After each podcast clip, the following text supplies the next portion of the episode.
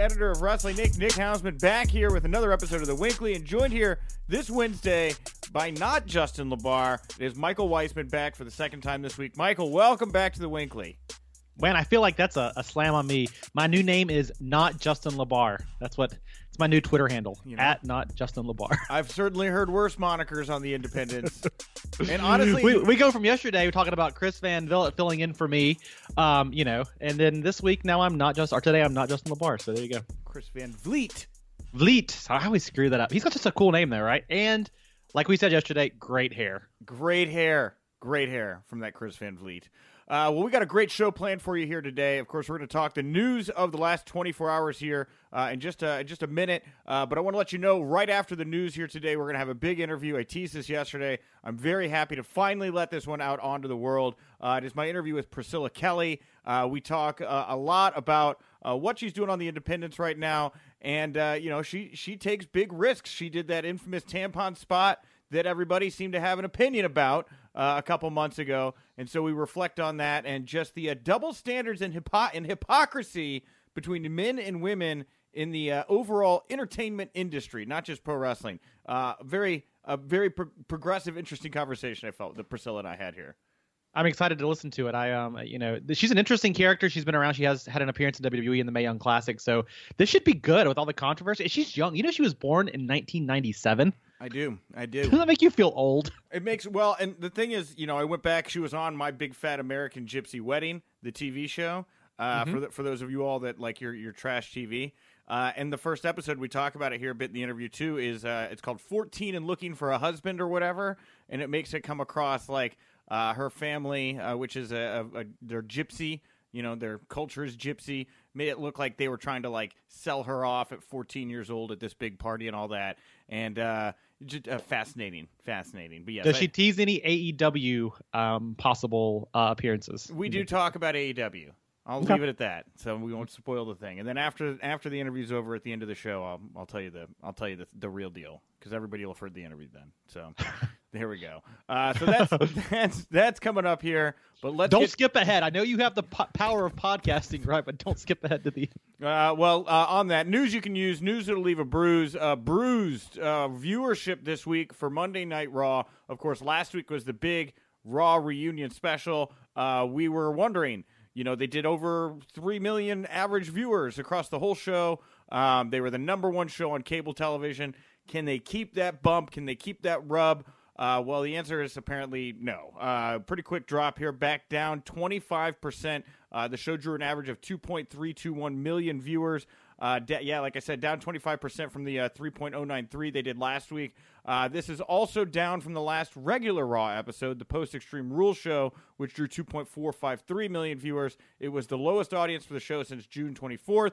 The first hour drew 2.407, second 2.324, third 2.233. Michael, what do you think we can glean from the numbers this week? Well, you know, unfortunately, this is a steeper drop than I imagined it was be would be. I was I was saying it would come in around a 2.6 was my original prediction, I believe, uh, last week. But yeah, man, this is a sign that you know the viewers that were there last week did not stick around. The people who came back to see all their stars. You said this last week on Tuesday's Winkley. You said they didn't do a whole lot to incentivize fans to come back the following week. I pushed back and said, no, I think they did. And apparently they didn't. Fans just came, saw their stars, and they didn't tune back in last night. You know, the fact that it came in below the post Extreme Rules show, we know that these post pay per view shows do get a little bump. So you take that out here, and this Raw is right in line with everything else we've seen. But that tells me that WWE and, and yes, they've bounced back from those low lows of right around the twos that they were having, but they're still struggling to get that week over week audience and let alone see any growth, right? You can't do stunt shows every week. It just doesn't work. And when you have to resort to that to get little ratings pops uh, and you're not seeing any other growth, that's a bad sign. Yeah, I, it's it was jarring for me to read these numbers. You know, I, I really did think watching that Raw reunion last week, uh, you had a lot of people come back to see that, and then you know when it's not there anymore, that that 25% chunk of people just walks away. Um, so I again, it's like I go back to the argument of uh, how do you work some of these stars in? How do you how like they did with Trish Stratus on SmackDown last night? That was a great use of her. Sprinkle this stuff around so that it's not uh, it's not something that we're getting all at once. And people I think will come back if they if they know that occasionally you're going to see these pop ups and things like that. I think you can start to court some of that audience back to the show. Well, it also tells me too that uh, you know some things that I didn't even think about watching the show, but there was a big deal made about the interaction between the OC and uh, the club, you know, or, or uh, the NWO DX or whoever, like, however you want to call all those dudes together, right? Yeah. Um, there was a big deal made about how they did not put over the OC, right? And in fact, they made the OC look worse. And I didn't think about it much in the moment while watching Raw last week. But you go back to something like that and you think there was an opportunity to not pass the torch. I hate that phrase, pass the torch, right? Because everybody's unique. But to kind of say, hey, these guys get a rub and get a get their props from the veteran team here. And the OC could have then maybe gleaned some of that. The new fans who tune in who liked what we saw back in the day between DX and NWO and all those guys together, maybe they tune in for the club. The fact that it didn't happen is, again, a lost opportunity. And as a result, WWE and the stars in the roster today didn't get anything from that. You know, how do you build these stars up week over week? It takes time, right? I think seeing some kind of expecting some kind of big ratings boost uh, over a week, you know, maybe was a little bit optimistic. It does take time, but to me, again, this tells me there is a whole lot of work to be done, a whole lot of creative work to be done to make up the lost ground they've lost over, I think, the last couple of years. Yeah, and you know, you're right. Reflecting on that OC, uh, we'll call it uh, the Kliq WO. Um, it was a. Uh, yeah, I think that. Yeah, I think it was missed opportunity there uh, for those guys not to to to look strong. And you know, this week, uh, and we'll get to SmackDown here now. Uh, you know, I, I thought was uh, the, I thought that they were starting to, to, to heat these guys back up a, a, little bit again. Um, so anyway, let's get to SmackDown here. The news coming out of SmackDown last night. Uh, the Observer Pro Wrestling Sheet. Uh, we're both reporting uh, yesterday before the show that SmackDown had to be rewritten because Vince wanted it rewritten. So the whole show got rewritten last second again, just like last week. Uh, so crazy, dude. yes. What kind of madness is this? I mean, this is literally this is late. We've been saying this for a while. The rewrites, the constant rewrites, the last minute changes, but this is literally late game WCW style of booking. Except the only difference is there's a whole lot more people involved in the process here in 2019 than there was back in 2001 and, and it's insane. Last week's show, we didn't find out about this till afterwards, and I think last week's show was pretty well received. Right, everybody seemed to enjoy it. There was a good energy to it. The news about this rewrite came out yesterday. I think it was Ryan Satin uh, over at Pro Sheet who broke the news on this, and it was a, a pretty crazy thing. You're like, they're doing it again, and I don't think last night's show reflected the level of quality that I felt like came out of last week's show. I, I agree with that. It did seem to lag a little bit, even though there was like a lot of news coming out of the show. Uh, one of the things I thought was interesting is I we read about how Vince ordered the SmackDown script to be rewritten. I was looking this morning because like we saw some Heyman news and like what his influence was coming out of Raw. I haven't seen anything about what Eric did last night, right? And maybe yeah. maybe maybe you're right. Maybe Eric's biggest contribution to SmackDown is he's like, hey Vince, you know what the creative team and the wrestlers and the fans love when you just show up the day of the show and say, this is all trash. We're doing something different. Maybe we'll even be writing the show as the show itself is going on in some kind of weird uh, purgatory type improv, scripted improv, sketch show type dynamic. Yeah, maybe, and maybe that's a sign of, of Eric Bischoff's influence? I certainly hope not. It's not. I mean, listen, I right? I kid. I kid. We're we're you and I creative people, Nick. We like to, you know, we do this, but we also have our creative endeavors, and there is something to the creative process being very organic. And sometimes when you involve too many people in that, it can absolutely water down the end product. You talk about an auteur like Quentin Tarantino and what he's able to put onto the screen, and it's his singular vision, right? But what I think the problem here is, is number one, I don't think Vince's vision is what it once was. His creative vision, his creative grasp is not what it was, let's say 20, 30 years ago, right? He's just he's been around a while and it's it things have changed, things are different. So I think that's part of it. But again, when you when you have these last minute changes for something that is as heavily produced here in 2019 as a WWE program is because let's be honest, guys, there's so much more that goes into making one of these than there was in 1995, 96, 97, whatever. There's just so much more. There's more camera work, there's more pro- production sec, all this stuff, right? When you have something that's that heavily produced, you can't make it up the day of and expect things to go as smooth and seamlessly as you want them to. It, it just doesn't work. Well, uh, we did. Uh, we saw some creative vision here at the end of SmackDown last night when Roman Reigns was attacked he was attacked mysteriously as a whole uh, production rig fell on top of him. Uh, we didn't know who officially did it. We still don't know who officially did it. There's some speculation. Maybe it was Samoa Joe, since they've you know had their confrontations recently. Also, somebody spotted Buddy Murphy walking away backstage away from the scene of the crime. You know, was Buddy Murphy the man who just tried to kill Roman Reigns? That's it. We Buddy Murphy finally getting the rub fans have wanted him have for years in this weird, bizarre, uh, offhanded segment here. Did you like the segment, Nick? I literally I, okay, so I watched SmackDown a little bit of a delay. I watched the rest of it this morning because I actually I wound up watching the debates last night and uh, caught a little SmackDown. Then I fell asleep. I woke up. I finished it, and I'm sitting there this morning with my cup of coffee, and I'm working on the site, and then I'm like, all right. And I get to the end, and I watched it, Michael, and I'll just never forget. My jaw just dropped, and I sat there for about 30 seconds watching it play out, and then I had to catch myself. I was like, your mouth is agape right now, Nick. You're just watching this like in pure shock at the moment. Uh, I think it was the cut to Roman like flinching and like throwing up his hands to the cut of the frame falling on what I thought was like a crash test dummy wearing Roman Reigns gear. I mean, that thing got flattened. And then the cut to Roman seemingly did not get as flattened as it was it first appeared. He's sitting comfortably uh, to the side of it. Um, I mean, I'm always down for like soap opera stuff where it's like, who killed JR? Which kind of felt like this. So I didn't hate it. Uh, I did think it was a little sci-fi produced for me. I'll put it that way. Well, and, and I always temper my initial reactions on things like this nowadays. After the infamous, uh, my my infamously differing differing viewpoint on the Braun Strowman Bobby Lashley segment from Raw about a month ago, and how I did not like it, and everybody else on Twitter was like, "This is the greatest thing ever," right? And I was like, okay, I always got to gut check myself before I say I have a negative reaction to something, right? Did it work in the moment? Did it tell the story they wanted to? And I, I was like, it's fine. I, I didn't think it was as awful as some people are making it out to be, but again I think it was way to your point and kind of what you were alluding to there. It's way too overproduced to tell an effective story. It pulls you out of the moment. You know who I think did it? I think it was Rikishi. You want to know why? why? Because he did it for The Rock.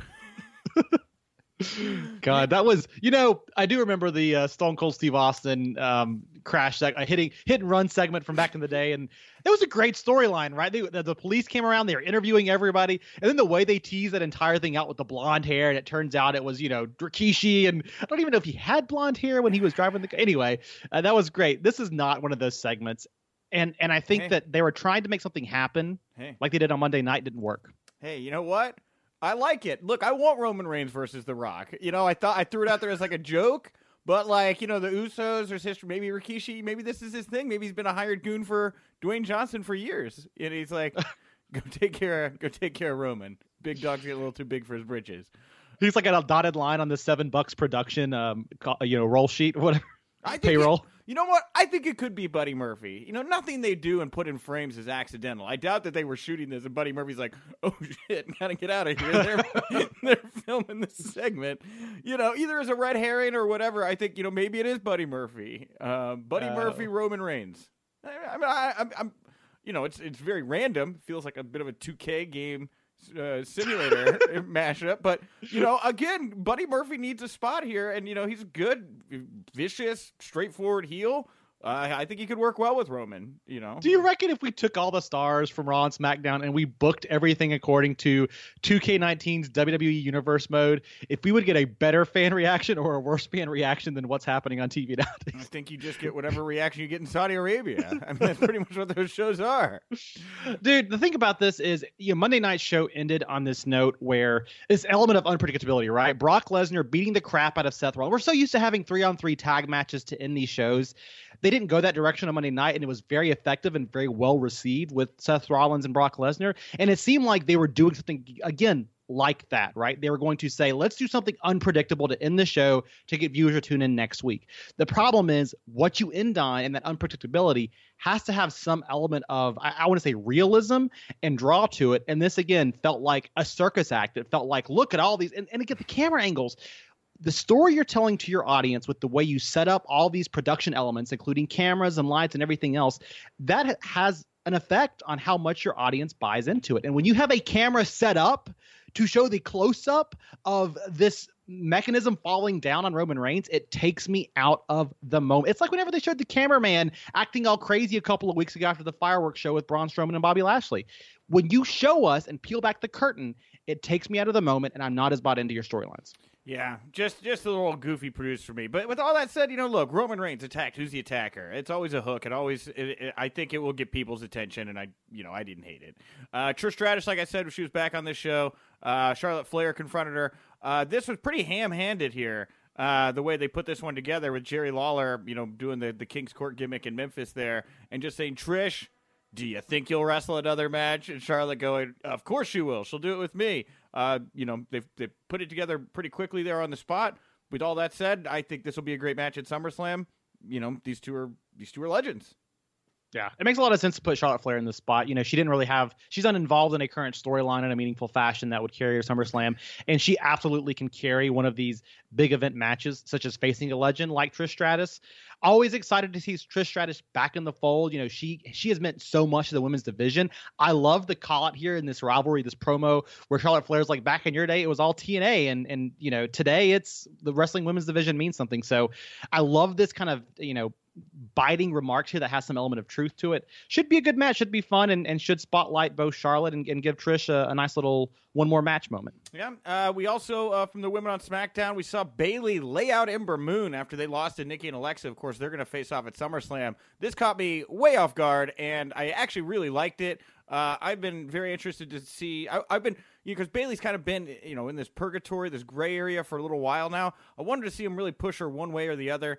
Uh, I think getting more heelish and doing stuff like this, I'm all for it. I like this experiment. I want to see what Bayley can do in this area. Absolutely. It's something new for her. And especially when she's paired up against somebody like Ember Moon, who the fans seem receptive to, who they do like. And again, I think the world of Ember Moon, she's got a, a ton of career ahead of her and success ahead of her. I think it adds an element of intrigue to this match as opposed to just doing good girl versus good girl here. Yes. Um, and we also found out yesterday on Twitter uh, in the afternoon, WWE announced that The Miz is going to take on Dolph Ziggler at SummerSlam. Uh, Ziggler did beat Finn Balor last night after Bray Wyatt interfered in the match and, and caused the distraction. Uh, but the Observer reporting Miz versus Ziggler, this is a red herring. They're saying this match is going to be changed. Um, it's a pretty strong statement there. Um, what do you think of that? Two weeks out. Oh, oh, excuse me. We're we're what one week out now, one and a half weeks out for two more shows until SummerSlam, right? And it's so crazy to me that this is kind of the way they're building the show, right? You talk about earlier Trish Stratus and Charlotte Flair just kind of being announced, but then also the Miz and Dolph Ziggler, right? They have a lot of history, and I, I like this pairing, but it just felt very forced. Like, oh, we've had some beef in the past, let's renew it so we can have a spot at SummerSlam.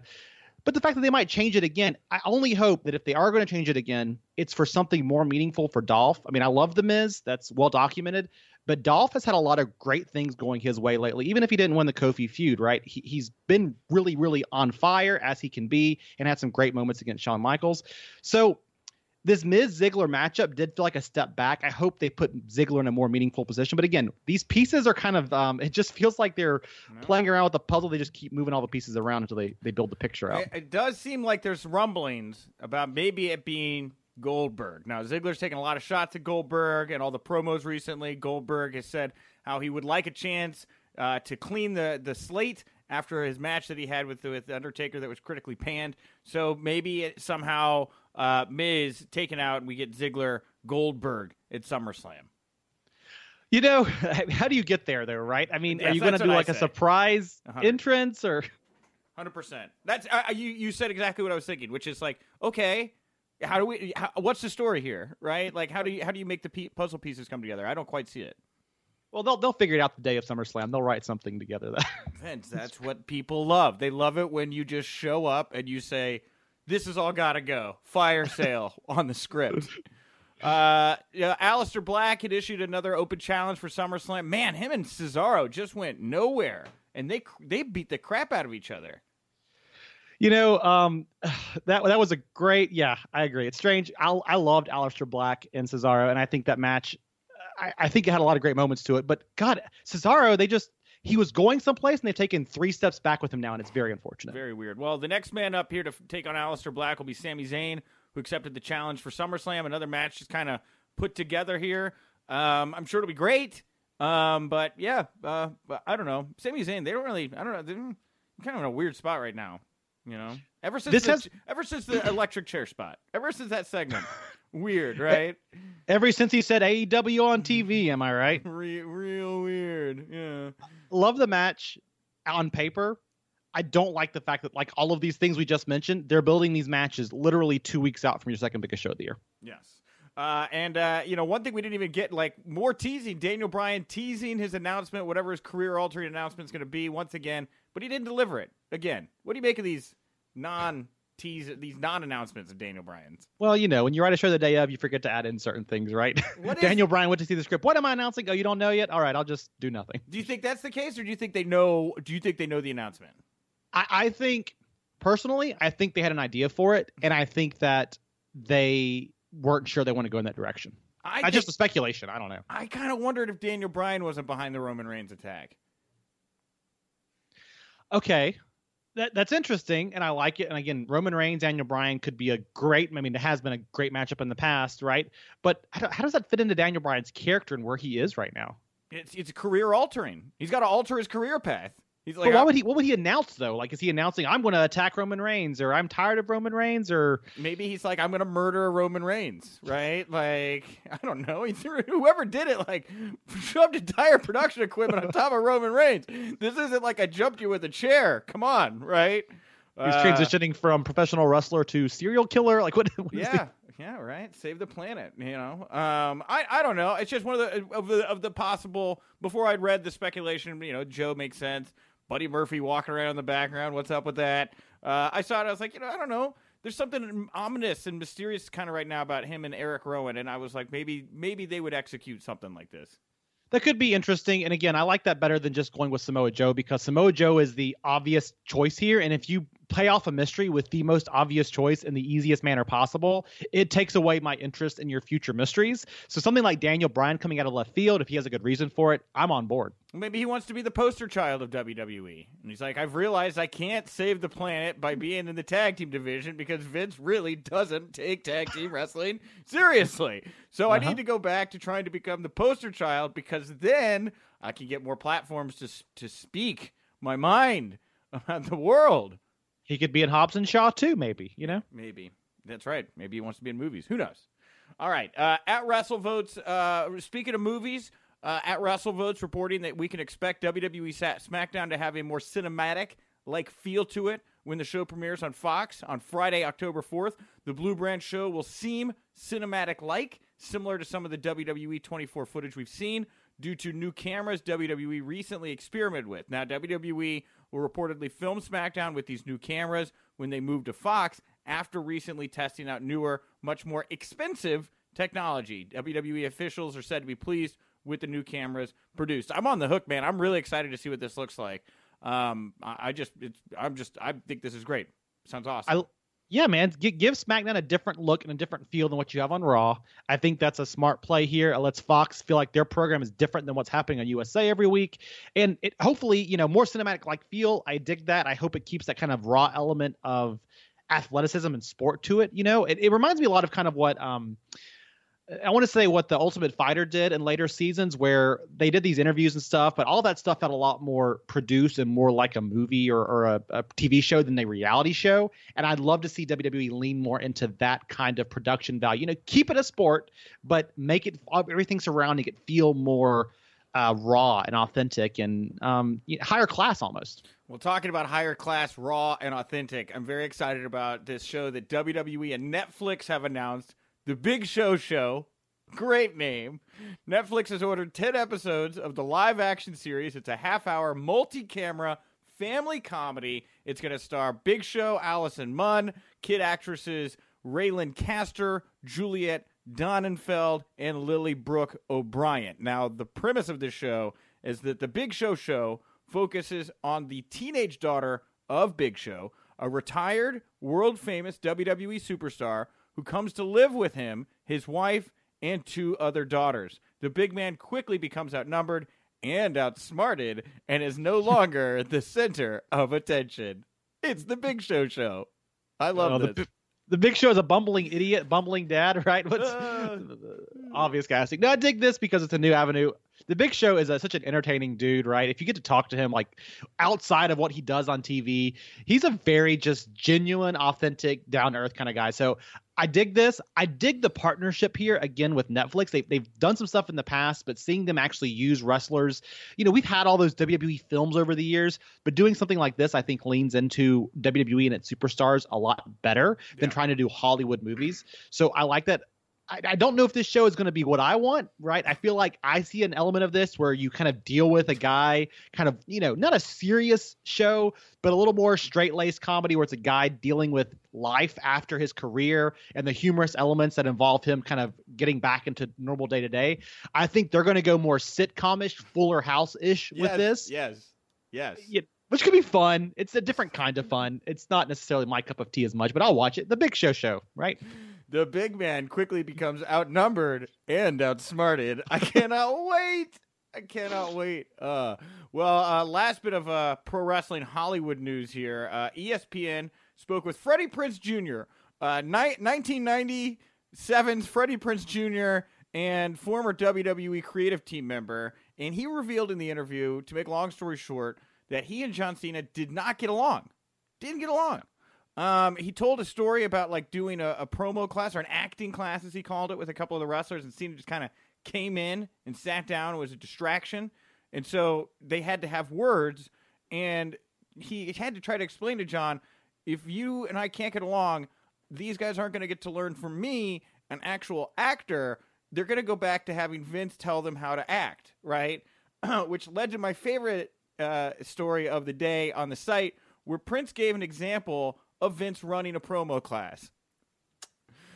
There was one time that Vince asked Wade Barrett and Sheamus to pretend to act like dogs who are wanting to fight.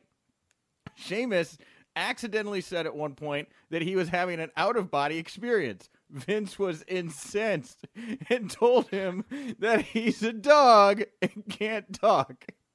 Barrett then barked, and Vince flipped out, yelled, and threw a table over before heading out. Prinze then suggested that he could handle the classes, which is when he took over. God. That's like the most Vince McMahon, other than all the sneezing stories, right? Don't sneeze around Vince McMahon. This is the most Vince McMahon story ever, where he he does an acting class that is as literal as you guys pretend to be dogs and bark, and then and then somebody accidentally talks, Sheamus says, "What? I this is weird, right?" And Vince McMahon gets mad because he's not a dog. It's so funny, right? And it's so impulsive, and it and it reeks to me of how Vince McMahon runs this business and the creative sides of this industry, where it's just everything off the cuff with him. It's whatever he's feeling in that exact moment, and that's the law of the land. And then he moves on to something else. But but the Freddie Prinze John Cena stuff though is fascinating, and I think a lot of people forget that you know Freddie Prinze Jr huge WWE fan for many, many years. Had the chance to work. I think he wrote about the company for a while before actually joining the creative team. But I know at the time they were stoked to have Freddie Prinze Jr. come in, a legit Hollywood talent coming into the creative team. And to hear him talk about this now afterwards, it doesn't seem like sour grapes or bitter pills, but it shows. I think the industry maybe is a little bit different now than it was back in 08, but it shows how much this company was still kind of protective of the old ways of doing business and having outsiders come in who didn't come up through the professional wrestling system to influence it. That was a challenge for guys like Prinze, especially against guys such as John Cena who have these egos and and not not a bad ego, but a confident ego, and who who kind of dictate the locker room. Um, not not surprising in the least but it's interesting to hear Freddie Prinze Jr. talk about John Cena, now a Hollywood star, in this way. Yeah, man. What a just what a maniac. Like Vince McMahon. Like I wonder how many of these stories there are where he just like destroys rooms in rage after telling people to act like animals or whatever the f is going on in his crazy crazy universe at that moment. Well, it's just everything feels so, it, it, makes it hard for you to gauge kind of what you're supposed to do or where you are, right? It reminds me of that Kevin Owens. I think it was a 24 7, it was a 365 thing they did, right? And Kevin Owens came back after his match with Jericho and he looks at Vince mm-hmm. McMahon and Vince McMahon just shakes his head and just like, not in disgust almost, right? But just disappointed. And in the interview, you hear Kevin Owens talk about how hard that was on him. And that match was well received, but it very much felt like, again, an impulsive Vince McMahon moment, right? Just like rewriting Raw on SmackDown, a very impulsive Vince McMahon moment. And how hard that is to work within when you have leadership that is, I think Vince is great at steering the business side, but when you have creative leadership that is this impulsive and almost indecisive at times, it makes it hard to know what you're supposed to do to be successful. And I, I think that's very unfortunate for everybody to kind of. You, you hear this from Jon Moxley's Jon Moxley's interview on the Jericho podcast. It's very unfortunate when you're trying to be creative and do what's right to have to work in that circumstance. Yeah, um, I'm. I just googled how many. Uh, I just want to get a time frame reference of when this could have happened, like when Sheamus and Wade Barrett would have been fighting. It sounds like it looks like 2000, sometime between 2011 2013. So mm. there you go. Mm. Uh, all right. Lastly, here we'll do a couple AEW news items. AEW has officially announced that Jon Moxley is going to appear on the debut episode of TNT on TNT. Uh, great. Uh, you know they got the Cody Sammy match out there. They got the Moxley thing out there. All Out is all sold out and is going to be a success regardless here. If you can get Punk in the mix at that show, all the better. But I think it's great that they're starting to actually let us know what this first episode is going to look like and, and you know build some anticipation going into it. Yeah, absolutely. I mean, yeah, Jon Moxley, of course, he's going to be there. You think obviously, but again, it gives him something to put out there on Twitter and on the internet to uh, really stir up some more interest in this show. How many how many viewers, how many people do you think tune in for the debut on TNT? You know, it's like I think about Impact Wrestling and how they were kind of in the what was it? They, they I think they debuted around a 2.0 before kind of dropping down to the ones or whatever. I want to say a two. Um, I think they debut at a two on TNT. It could punch up a little bit higher, maybe to a 2.3. Um, I don't know. I think they could maybe come close to matching Raw that week. Yeah, I think I think it's gonna. You know, I was reading. I think Raj posted online uh, that they, uh, you know, the insiders are looking saying 500 to 600,000 viewers would be appropriate. I think triple that. I think it's going to be way more people that are interested to check this thing out. I I I think it's going to be a much bigger number than people are expecting. Yeah, I mean, I, I think a two is a both an optimistic bet, but also a safe bet. I I want to say they come in somewhere around a, a 2.0 rating.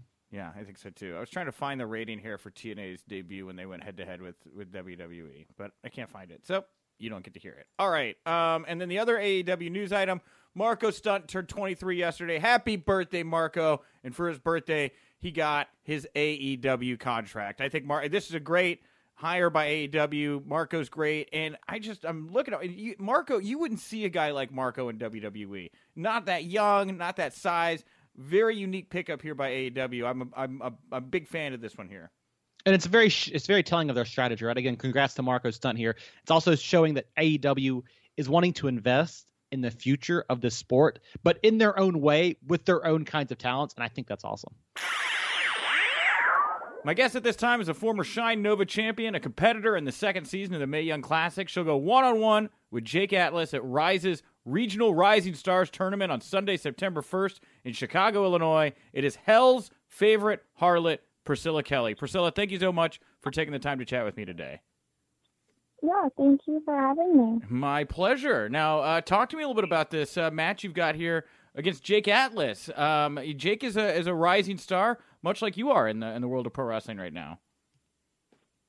Yeah, so we were actually in a six way um, a six way doors match on the last rise, and um, it broke down to just me and Jake there at the end, and um, it was just one of those things where there was so much chemistry and there was so much fire between us as competitors and it was just something that I feel like everybody wanted and needed to see in a singles match, including me and Jake ourselves. So um, it's it's something I'm really excited for, and it's a match that I didn't know that I needed to have. That's you know, and it's it's it's awesome. You know, again, I'm so happy to see you two paired off against each other. But intergender wrestling, it's becoming like commonplace on the indies now. What do you what do you think about the men and the women uh, mixing it up more right now in pro wrestling?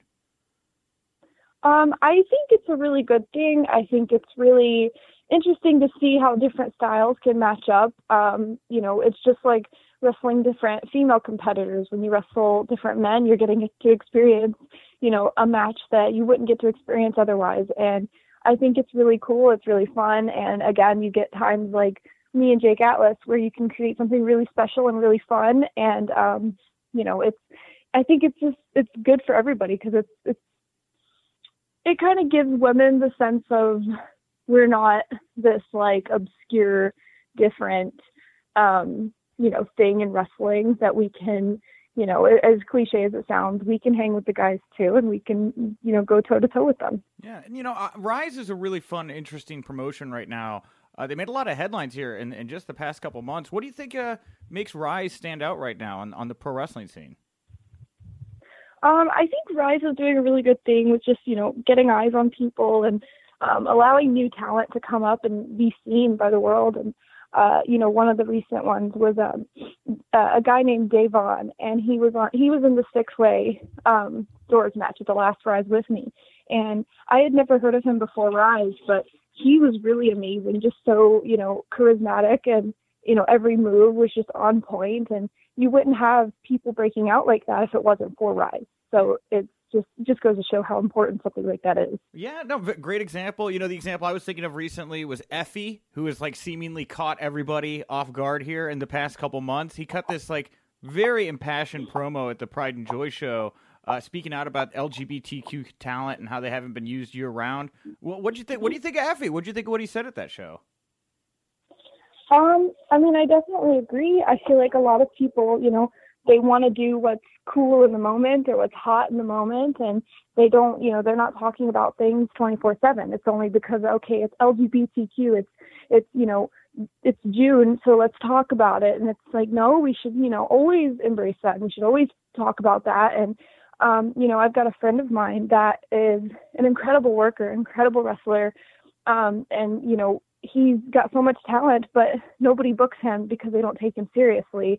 Um, because whether it's he's gay or because he dresses flamboyant, whatever it may be, people don't take him seriously. And he he talks to me all the time about how he works so hard, and um, it's really sad to hear that that you know you can not be taken seriously just because of your look or your you know sexuality. And I think it's something that a light kind of needs to be shined on. Um, so I think you know Effy has a point with everything he said. Yeah, and you know, it, you know, we, there's a lot of talk about you know how there's more inclusion of LGBTQ women as of late. I mean, do you think that there is meat to that discussion? Do you feel like there is an actual uh, revolution going on in regards to being more inclusive within pro wrestling at the moment? Um, I I don't know. Like I feel like you know I think it's all just depending because I mean some people you know they some people would embrace it and I I don't know. It's it's hard for me to say because you know I I don't want to speak on anyone's you know behalf of like you know oh okay well this is good for the LGBT you know community because you know I'm not LGBTQ myself but I uh you know I feel like I don't know I just feel like everybody needs to be given a chance equally whether you're gay straight man or woman. And like the most important thing that I want to put out there as a message is you know that everybody deserves a chance. Everybody deserves, um, you know, the benefit of the doubt. And I believe at the end of the day, people should be getting booked and getting pushed based on their talent. Period. Yeah. No matter who they are. Yeah, and you know, you are you are definitely somebody I think of the times that has dealt with that issue of being treated, you know, differently than others. You know, I go back to I guess what is called now the the suburban fight controversy, where by the way, when you did the tampon spot, I showed that to my girlfriend, and she's like, "This woman is my new favorite wrestler."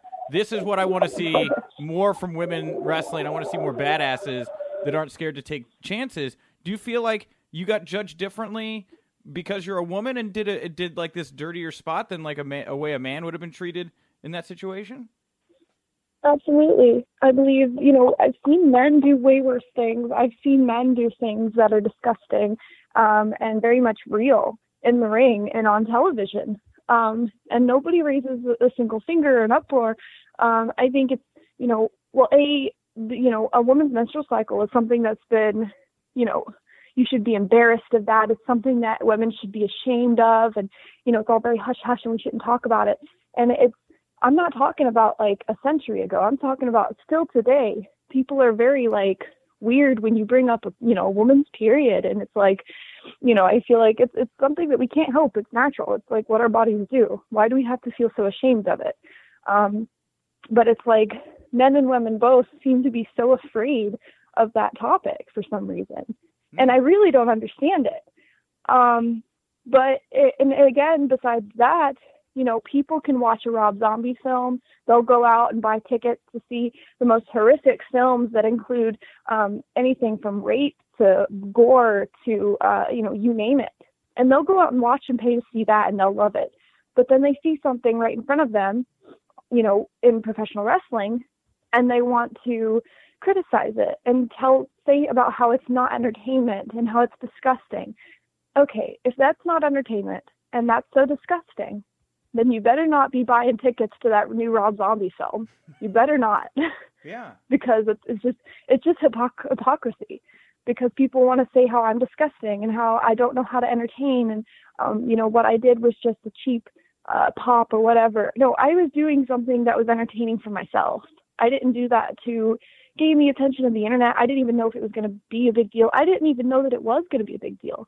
Um, because again, you know, I've said it before in other interviews. You when you do shows like that, you don't know that that footage is even going to really make it anywhere because Yeah. sometimes there's a lot of matches that are filmed that never see the light of day.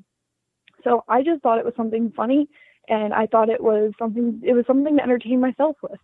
it, it's different. I mean, you took a risk. I, I thought it was great too. You know, and the, what I what I'm interested in is, you know, one of the questions my girlfriend actually wanted to ask as well was, do you feel like men reacted differently to that than women? Did you get very different reactions, or do you think it was a bit of, of was it more even the reactions you got?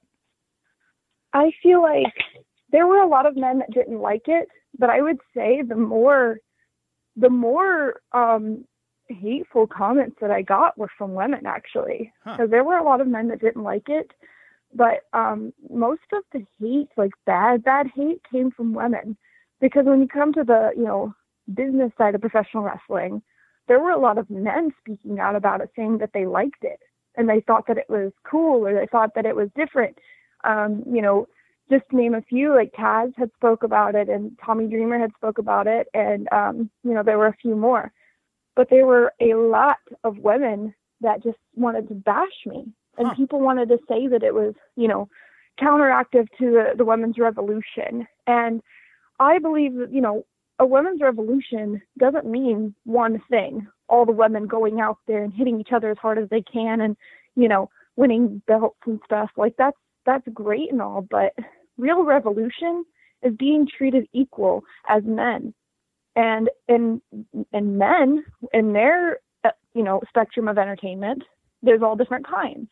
You've got you know catch point. You've got uh, you know guys that flip. You've got guys that entertain with their private parts, Joey Ryan Yeah. and then you've got you know you know everything in between and in men's wrestling everything is accepted you can do everything because you know nobody bats an eye again people can spit right in another man's mouth on tv and that's seen as like edgy and cool but if a woman does something of similarity that's of similar disgust that's not even you know it's not even a real spot. It it just gets bashed. And I think people need to step back and realize like all women's wrestling doesn't have to be the same, and um, you know women need to stop being so afraid to push the envelope. Because I feel like you know all these women that are speaking about the women's revolution and that are preaching about women empowerment, and it's like these same women that are preaching about female empowerment and empowering each other are the same women that brought me down publicly on the internet. And I believe if you want a women's revolution and you want women empowerment, that is going to start with other women lifting other women up and stopping this critici- criticism and backstabbing and you know just making people look bad. And not just with me. There's so many other women that will just didn't tear other women apart for no reason. And it's like that's where that's where the women's revolution needs to start is with women treating other women with respect. I think it's a fascinating uh, conversation. You know, I'm I'm here in Chicago. I did Chicago Improv for a long time, and like you know, you hear Tina Fey and Amy Poehler talk about how hard it is to get away with women doing fart jokes in movies. Right? It just doesn't land the same way as when men do a 10 minute fart joke routine. You know? Do you think it's a do you think Yeah. it's a generational issue? I mean, what do you what do you attribute it- the double standard? I guess to. Well, I think, you know, it dates back to the beginning of time. Women being told they should speak when spoken to, and women should cross their legs when they sit, and they shouldn't speak up. They shouldn't have an opinion. I mean, there was even a time in history where a woman was not supposed to be anything but a housewife that smiled all the time. And God forbid if, if she even spoke about her feelings or cried, they would suggest a lobotomy you know like that was a real thing in time and i just feel like we're not really too far from that and with you know not to get all political here but with the abortion laws and um you know the way people still treat the topic of a menstrual cycle, it's it almost seems like we're still stuck stuck back in the 50s, um, and it's just it's just really sad. And I saw something. it was a protest that was like a few weeks back, and there was an older lady holding up a sign, and she said, "I can't believe I'm still having to protest this crap." And it's true. You know, people need to stop putting women in that position of we can't speak up and we can't, you know, be who we want to be. But and and back to wrestling, I feel like, you know, women don't feel like they can step outside the envelope and be who they want to be. They don't feel like they can do these things that, you know, fulfill them creatively because they're scared of what everyone's going to say. And I've even had girls tell me that they enjoyed my tampon spot and that they wish they could have done something like that themselves, but they would be too scared. Yeah. And that's what's wrong with things because men aren't scared to do anything. Mm. Men aren't scared to push the envelope because nobody will put them down for it. You, you're absolutely right about that. You know, and it's it's fascinating to to hear you with this perspective because I'm gonna I'm gonna drop a bombshell on you. I didn't know that you were on my big fat American Gypsy wedding until I started researching you. And I may or may not have spent two hours with my girlfriend last night watching the episodes you were in. And uh, when uh, when you talk about how you know women were supposed to be like housewives and things like that, I mean, it kind of seemed like you were being pushed a little bit in that direction as a kid. I mean, are, are a lot of your, uh, I guess, like instincts? Is it is it a reaction you think to the way you were brought up, or, or are you still very much tied to the to the roots that you have? Um, well, I mean, with no disrespect, that TV show was very much uh, like a fake story.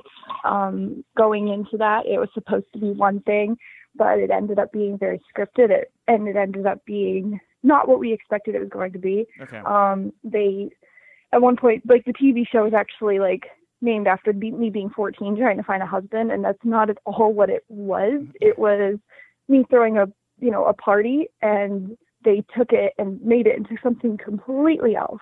Okay. And so everyone thinks that that TV show and that whole series is so true and like accurate onto how like life really is and like how everything, you know, really was, but it's completely false. Okay. Everyone still thinks that I was trying to find a husband at 14 and it's like the biggest lie. Um but yeah.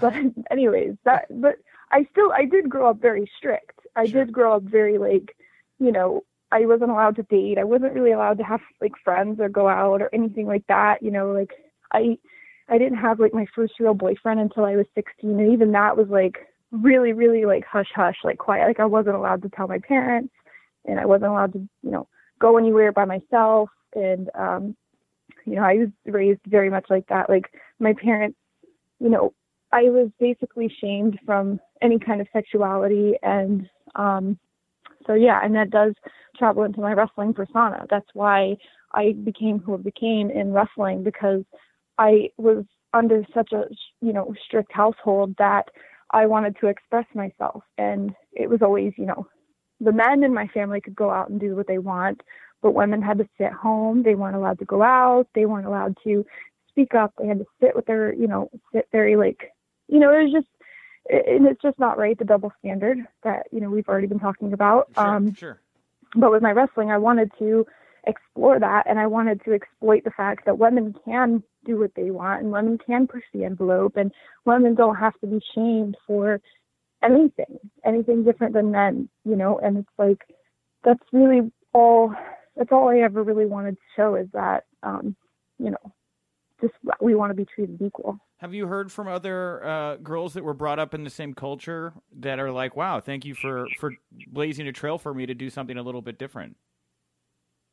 Um, some of them, but a lot of the times, um, you know, they're so stuck in like their own bubble that, and they're so raised, you know, this one way their whole lives that, you know, a lot of them still think that what I do is very like horrible and I'm just a horrible person and um, everything like that. But you know, there are some that reach out to me and say, "Hey, like we think it's awesome that you're going and doing your own thing," and um, you know, so it's good to see the different sides of it. But um, yeah. Man. Uh, well, we, you know, uh, when I found that out, we did. We fell down the rabbit hole last night, and we didn't really think it was all on the level anyway. But it's nice to hear that from you as well. So, um, you know, one thing I wanted to ask you about as well is, you know, you talked about, you know, you're dating, you're 16, keeping your relationship private. You're married now. You're married to AEW's Darby Allin. You guys are quite the pair. How did you meet Darby? Um, we met. We were both signed to Evolve, and uh, we both, you know, we were just around each other at Evolve, and you know, doing like 30 hour van drives together. And, uh, you know, we never really spoke or anything. And we ended up doing a double header with Progress, and neither of us were on the Progress show after Evolve. So he was going to Times Square, and I was just like, hey, I've never been to Times Square, so can I come with you? And he was like, sure. And he did not want me to go with him, but I wanted to go because I wanted to see Times Square. Um, but so I ended up going, we ended up talking, and then you fast forward like two months later, we ended up going on like a couple dates to like you know went to like a casualties concert and hung out and talked and whatnot. And then you know kind of just became whatever. And then like four months later he proposed to me so. Wow. That's that's a whirlwind right there. Um you know what it, yeah. what's it like for you you know getting to watch him blow up right now in, in AEW I mean he had that killer match with Cody went to a draw. I mean how do you feel for him and his success right now yeah, well, he, you know, he, I've pretty much seen him go through everything because when he first started dating me, he was homeless, yeah. living in his car. Um, so it's interesting just to see, you know, how much life can change in just a year. Because, you know, we went from not really having anything together, and both of us have kind of, kind of come up together with each other, and you know, now we have our own place, and we're, you know, doing our own thing, and um, it just feels so different from where we started together. That's I'm so happy to hear that, Priscilla. And like, you know, is there I mean on that note, I mean, you know, we've seen Janela Penelope, we've seen Brandi and Cody. And are we gonna get to see you two paired up, you think, anytime soon? Um, there's no that's another thing I probably should put out there.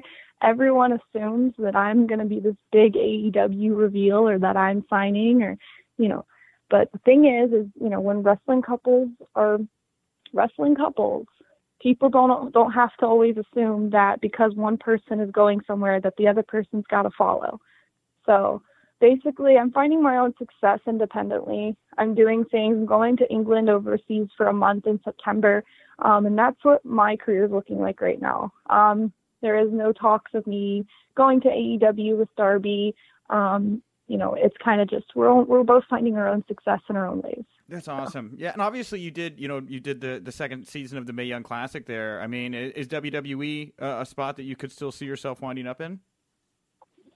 Um, I mean, if WWE was interested and they, you know, reached out, I would definitely give it a shot. I mean, right now I'm just, you know, I'm really just taking what everything that's that feels the best for me. Um, and I'm really just having fun with it, getting to see the world, and um, you know, just trying to be happy with what I'm doing. And, you know, if something makes me happy, then I'm going to do it. That's awesome, Priscilla. Well, I, am happy for you. Uh, you and Darby both. You guys are crushing it right now. Uh, is there anything that you want to plug, promote, put over here before we wrap up the interview today? Um, well, obviously, I've got the Raj. London Hurricane Fair in Texas on Saturday this weekend. Um, and then, let me see. I gotta go to my calendar. but yeah, I'm doing that um, big show, the uh, the summit up in Canada with Rise and Shimmer and Femme. That's going to be a really big show. Um, and yeah, there's like a few other things coming up, but everything's on my Twitter. So um, any updates, any shows, they'll all be posted there. My Twitter is Priscilla Kelly underscore. Thank you very much, Priscilla, for the time. Thank you, Michael Weissman, for chatting the news with me at the top of the show. Uh, to to answer what you asked at the top about uh, is was there a tease for Priscilla to go to AEW. I was supposed to send you this audio yesterday to listen to, but I forgot. Um, uh, the answer is she said just because they're a wrestling couple doesn't mean you should assume that they're going to move together. And she's not talking with AEW. She's mm. she's going to do her own thing, and Darby's going to do his own thing for now. Uh, that's she seemed pretty passionate about it. Got to listen. Go back listen. And if you already mm. listened to it, go back listen to it again. Uh, tomorrow on the show, two big interviews to close our week out. We are going to be welcoming onto the show Uh, Al Snow, I talked with Al. He's the new owner of OVW. He's in this great new book called Moving Forward that we talk about. Uh, and we talk, you know, of course, he was like the six time hardcore champion. Get his take on what they're doing with the 24 7 championship right now. Uh, also, tomorrow, uh, Bryan Alvarez will be on the show. Scott Fishman got to chat with Alvarez uh, about his new book. So you're going to get to hear about that tomorrow as well. So, uh, so great. Very exciting. Al Snow, Bryan Alvarez, Scott Fishman, and, and, of course, Michael Weissman will all be here. What a party. We I should go get a uh, vegetable platter. It's gonna be, you know, yeah, vegetable platter. Thirsty Thursday with vegetables. Yeah, it's gonna be fun, man. Excited to be here again. Only thing I got to plug today again, like every day, follow me on Twitter. I am at the Real Wiseman. I'll give you opinions on pro wrestling, politics, old school music, video game, whatever you want. I'll talk about it. Let's do it. Yeah, and you, I know you have your dogs and your cats and all that. I was uh, at the park yesterday, and uh, the dog it was a big dog that looked like Hercules from the Sandlot came by and was it's like a, the size of a horse. It was a gigantic dog I saw yesterday. That's that's a good story. Also, I love the Sandlot, so that's what makes that a good story. Great story. Um, all right, everybody. Yes, I am at Wink Rebel over on Twitter. Thank you so much for tuning in. Can't wait uh, to come back tomorrow. Of course, Friday over on Wrestling Inc.'s YouTube channel. Uh, me and Raj Giri, we're bringing it back, weekly TV. So check that out. Uh, and uh, remember, if you winked, you didn't miss it.